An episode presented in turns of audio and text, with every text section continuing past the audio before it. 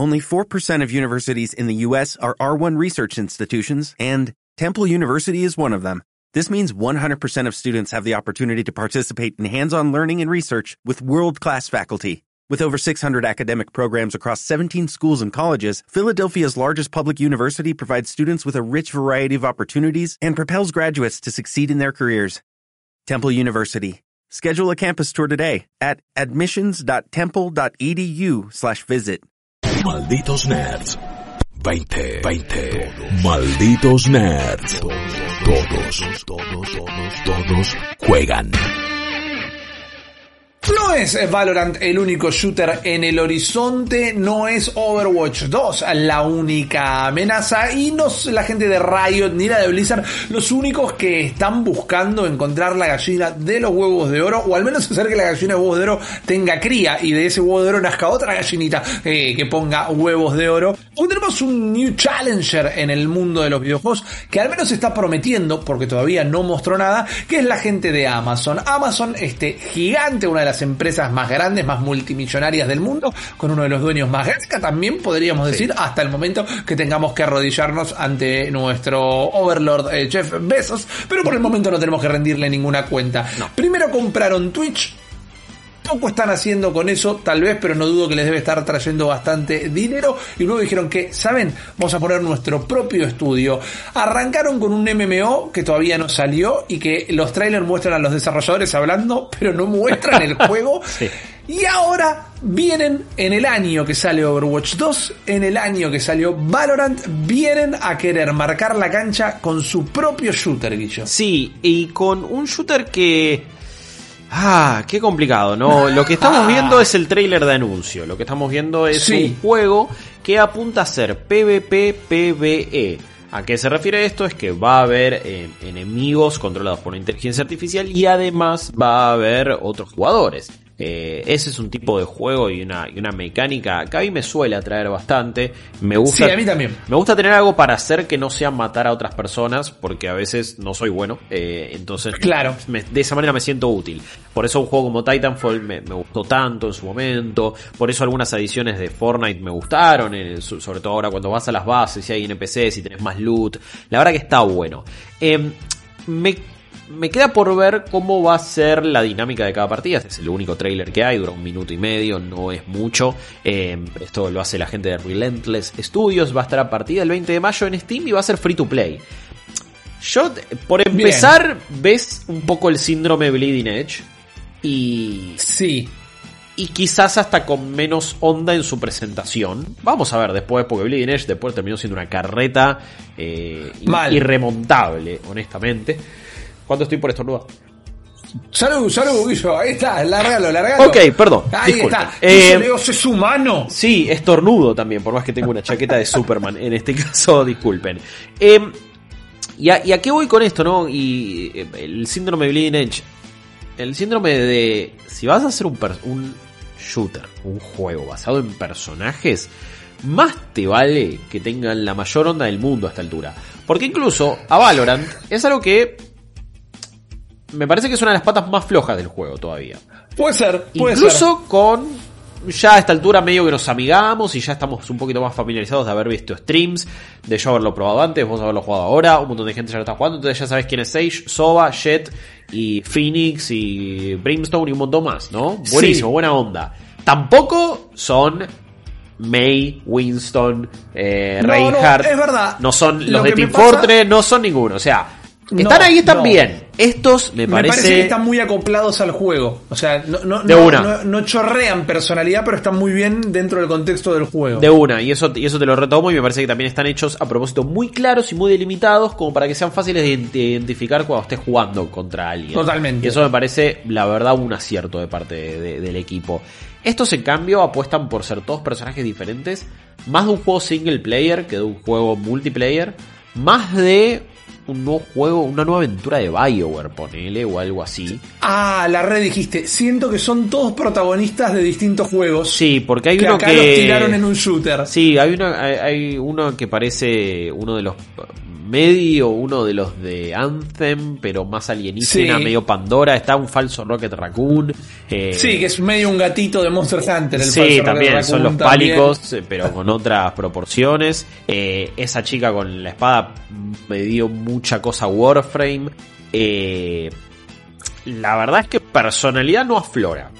Me parece que hay que jugarlo, más vale, Siempre, obvio. Esto es un trailer de presentación.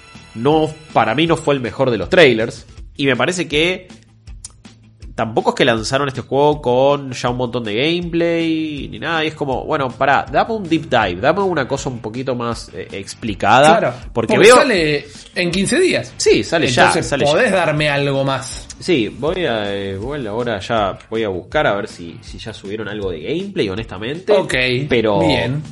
Siento que, eh, bueno, más hay, hay alguna que otra preview, algún poquitito más extensa que ahora vamos a poner y vamos a probar que acaban de subir, así que eso no está mal, pero El robotito ese amarillo es la nada misma. ah, feo, feo. Eh, Es la nada misma. No estamos pegarlo, pegando por pegarle, ¿eh? pero la verdad que me sorprende un poco todo lo que está haciendo Amazon Games, porque lo único que habían anunciado era en este MMO que yo les comentaba. Ahora, antes de que salga ese juego, que igual está en, en las inmediaci- inmediaciones, ya largan este casi sin nada de anuncio.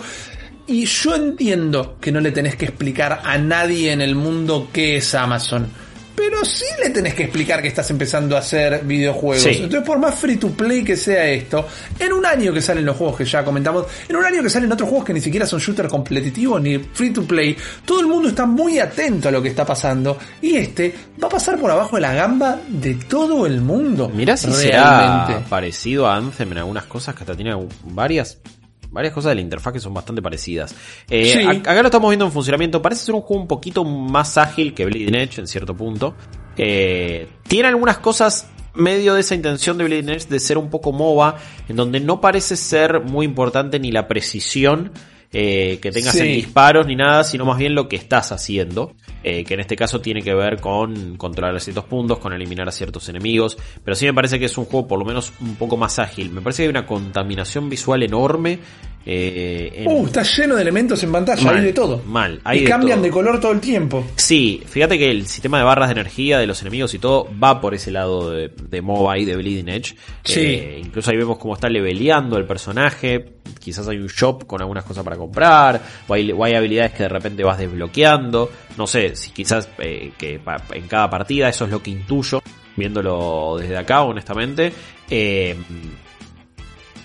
por empezar, por lo menos te digo que lo veo menos carreta que Bleeding Edge. Eh, y, y perdón por la comparación, pero me parece que es una bastante directa. Eh, No, totalmente. Me da miedo igual, ¿eh? Porque desde los videos, Bleeding Edge no nos parecía carreta para nada. eh, pero vimos, sí, sí, puede ser. Vimos mucho trailer, que no sé, no sé si en mi caso había visto tanto gameplay, pero es verdad, después al jugarlo fue como, oh, no, para esto es la es un juego muerte. lento, es un juego que muy lento. estás arrastrando un bloque de concreto. Eh, ¿Sabes lo que me pasa con este? Es inevitable la comparación, porque venimos de jugarlo, porque es un juego que comparte hasta cierto punto género. A este creo que quiere tener tanta personalidad que queda, que queda hueco. Bueno, de repente. es- Es, como sí, es el que mi síndrome- vieja me, me invente un videojuego. Sí. Con mínimos conocimientos. Y tenés aliens y se disparan cosas. Sí, es como. es un pastiche de, de- de- de Eso, situaciones. eso. Es un popurrí. Quizá después meten un lore que te lo explica bárbaro y ya fue, genial, buenísimo. Eh, no debe ser nada fácil comenzar un, ningún juego con eh, este tipo de, de- de elección de personajes, de héroes o lo que sea. Pero bueno, insistimos, la primera vez que vimos a los de Overwatch nos enamoramos al toque y el juego ni había salido. Eh, y acá, No, totalmente. Y, acá no está pasando lo mismo. Eh, me hace acordar mucho también a lo que había sido, eh, ay, el de Cliff Bliesinski, ¿cómo se llama? Eh, Vertical Heights. No, eh, Radical Heights. eh, Radical Heights. eh, era Cliff Blessing. Lawbreakers, ahí está. Lawbreakers. Lawbreakers también tuvo ese síndrome donde, che, no, eh, es, queremos medio ser un poco Overwatch, era como uno de esos shooters Claro. más old school. Pero medio que murió por la falta de interés de la gente y la falta de carisma también de algunos de sus Bueno. personajes y de no tener eh, mascotas. y Es muy interesante que lo menciones, porque parecía que quizás le estamos pegando gratis cuando todavía no salió, pero sin embargo, eh, Lawbreakers y un par de juegos que salieron en ese momento, ya estamos hablando del año 2018, son demostraciones de que un juego nuevo, por más free to play que sea, puede morir en menos de un mes. Sí, ey, Puede desaparecer. Puede ser que en el, el 20 de mayo salga y el 20 de junio estamos anunciando que lo estaban dando de baja.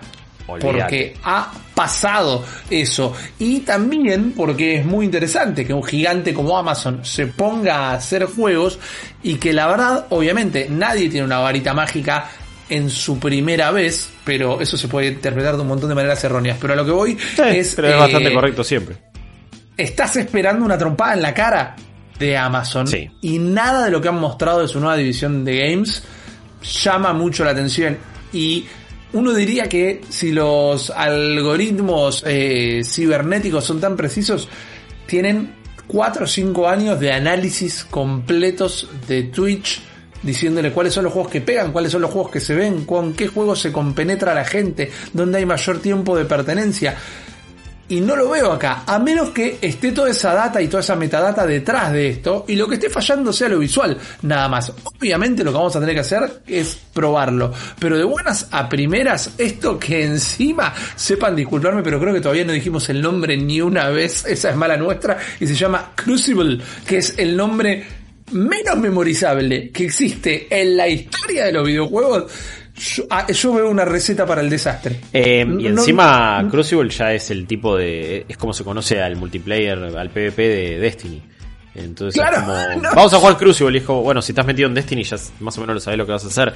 En la página, eh, y acá estamos viendo un poquito de, de data del juego, habla de cómo, bueno, vas a comenzar, eh, todos los personajes comienzan con eh, el mismo nivel de habilidad, más allá de distintas, sí, distintas habilidades. Pero bueno, es como, está, está nivelado todo, no importa cuánto hayas jugado en sí.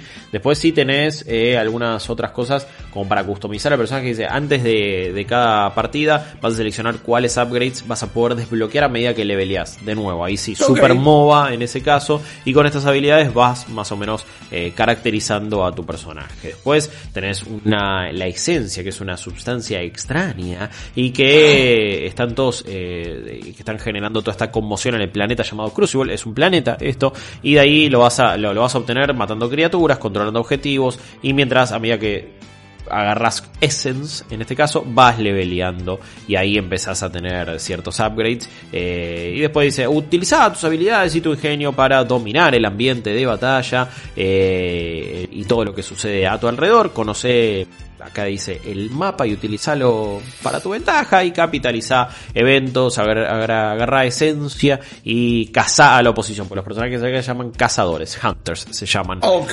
Vos mirá, Bien. si vos mirás esta imagen, estos son tres de los personajes, por ejemplo. Nada, cuatro, perdón. Ahí estaba también el pali, el falso pánico, el, el- el falso Rocker Raccoon.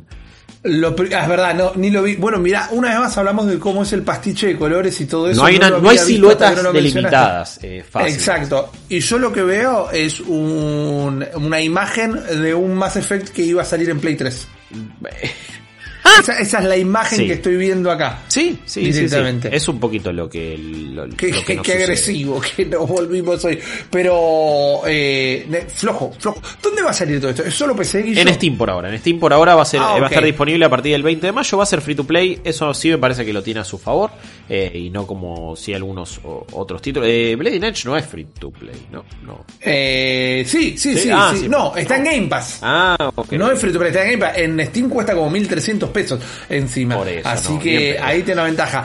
No podemos hablar eh, sin antes haberlo jugado. Sí podemos opinar cuál es nuestra primera impresión. Las primeras impresiones no siempre son positivas. Lo bueno es que puede cambiar. También puede llegar a tener buenas impresiones en un primer momento y después llevarte el chasco de tu vida. Crucible en este momento no nos mueve un pelo. Veremos el 20 de mayo cuando lo juguemos y se lo contemos a ustedes acá en Malditos Nerds. Malditos Nerds. 20, 20. Malditos Nerds. Todos, todos, todos, todos juegan.